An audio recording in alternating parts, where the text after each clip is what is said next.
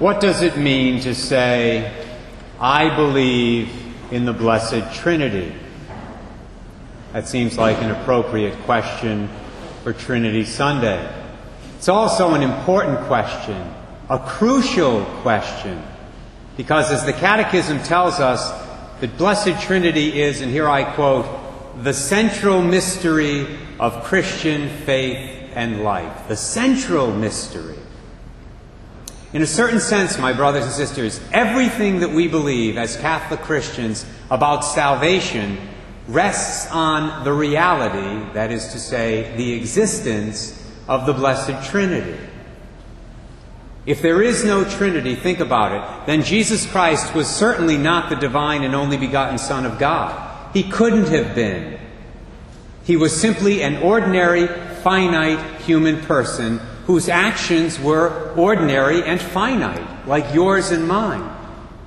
That means he was incapable of making atonement for the sins of the entire human race, because only a divine person whose actions have infinite value could atone for the sins of the whole world and bring forgiveness and salvation to the entire human race. So the bottom line is this if the Blessed Trinity does not exist, you are, as St. Paul would say, still in your sins. And so am I. And there's no hope of heaven for you or me or anybody else. Obviously, then, there's a lot at stake here with this doctrine. And what are some of the other concrete implications of this teaching of the church. What else does it mean to say, I believe in the Blessed Trinity? Well, on the negative side, to say that you believe in the Blessed Trinity means that you are not a Jehovah's Witness or a Mormon. People in those groups do not believe in the Trinity, and we as Catholics need to be clear about this even though they say they believe in the Father, the Son, and the Holy Spirit. As Father William Saunders wrote in an article that you can find on EWTN's website, he wrote, The Jehovah's Witnesses say that Jesus is God's Son, but is inferior to God. They condemn the Trinity as pagan idolatry and accordingly deny Christ's divinity. Russell, the founder of the Jehovah's Witnesses, even claimed that the Trinity was the idea of Satan. Ironically, however, when they baptize, the Jehovah's Witnesses use the formula in the name of the Father and of the Son and of the Holy Spirit. Interestingly enough, so do the Mormons. But they also reject this foundational Christian teaching that there are three divine persons in the one eternal God. Confusing? Yes, but true nonetheless. To say that you believe in the Blessed Trinity also means that you believe that God, in Himself, is a kind of family a family of persons united by an intense, perfect, eternal love. And if you believe that, of course, you will probably pray an awful lot to the three persons of the Trinity for your family here on earth.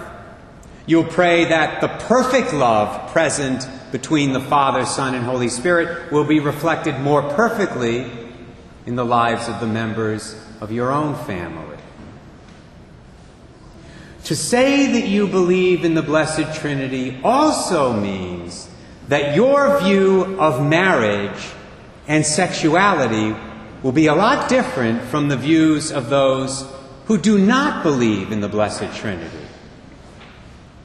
This is something that our former Holy Father, Pope John Paul II, taught us in his lessons on the theology of the body. He said that in a very real way, the self giving of a husband and wife to one another in marriage, and especially in the marital act, mirrors the divine self giving that's present in the inner life of the Blessed Trinity. Now, let me repeat that because it's really foundational and extremely important. in understanding what John Paul taught on a lot of matters. He said that the self giving of a husband and wife to one another in marriage, and especially in the marital act, mirrors or reflects the divine self giving that's present in the inner life of the Blessed Trinity. So much for the idea that the church thinks that sex is dirty.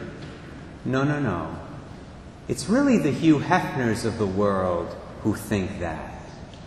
The church teaches that within marriage, sex is holy because it reflects this total self giving that we find between the persons, the three persons of the Trinity.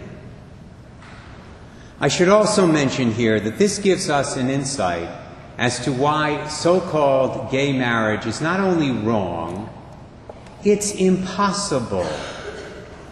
The love between the Father and the Son in the Blessed Trinity is a fruitful love. It's a fruitful love.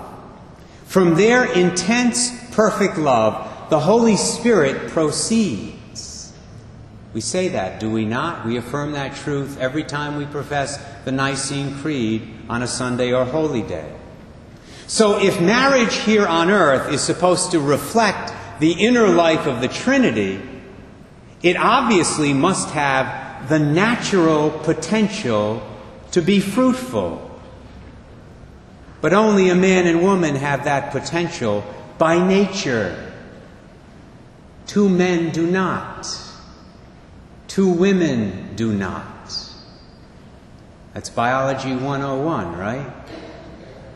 And this is true even if the man and woman are elderly.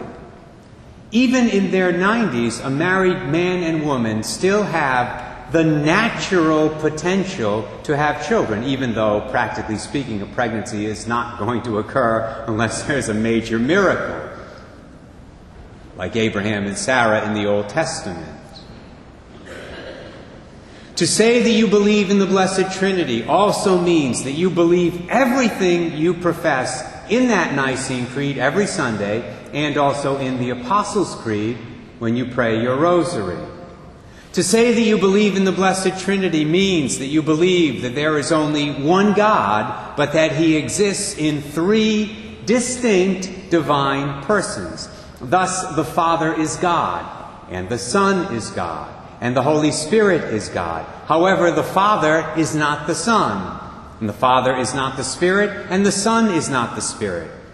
They are not three gods, rather, they are one God because they share the very same divine nature.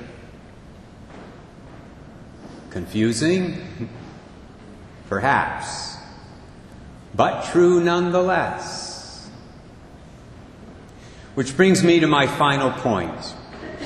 We can know that God exists from reason alone. We don't need a special revelation from God. We don't need the Bible to come to the conclusion that there is, in fact, a God. We can figure that out just from looking at the world around us, and many people have over the centuries. But we would never, ever, ever know about the inner life of God, that He's one and three at the very same time, unless He had, in fact, revealed that to us in sacred Scripture, through his Son, Jesus Christ, and through his Son's church. And so to say that you believe in the Blessed Trinity means that you accept the fact that you will never fully understand this mystery with your finite and imperfect human mind. To coin a phrase from my former theology professor at Providence College, Father Giles Dimock, when it comes to the Blessed Trinity, we can know many things but eventually, we have to fold the wings of our intellect and bow to the mystery. I like that saying. May God, the triune God, Father, Son, and Holy Spirit, give each of us the grace to do that.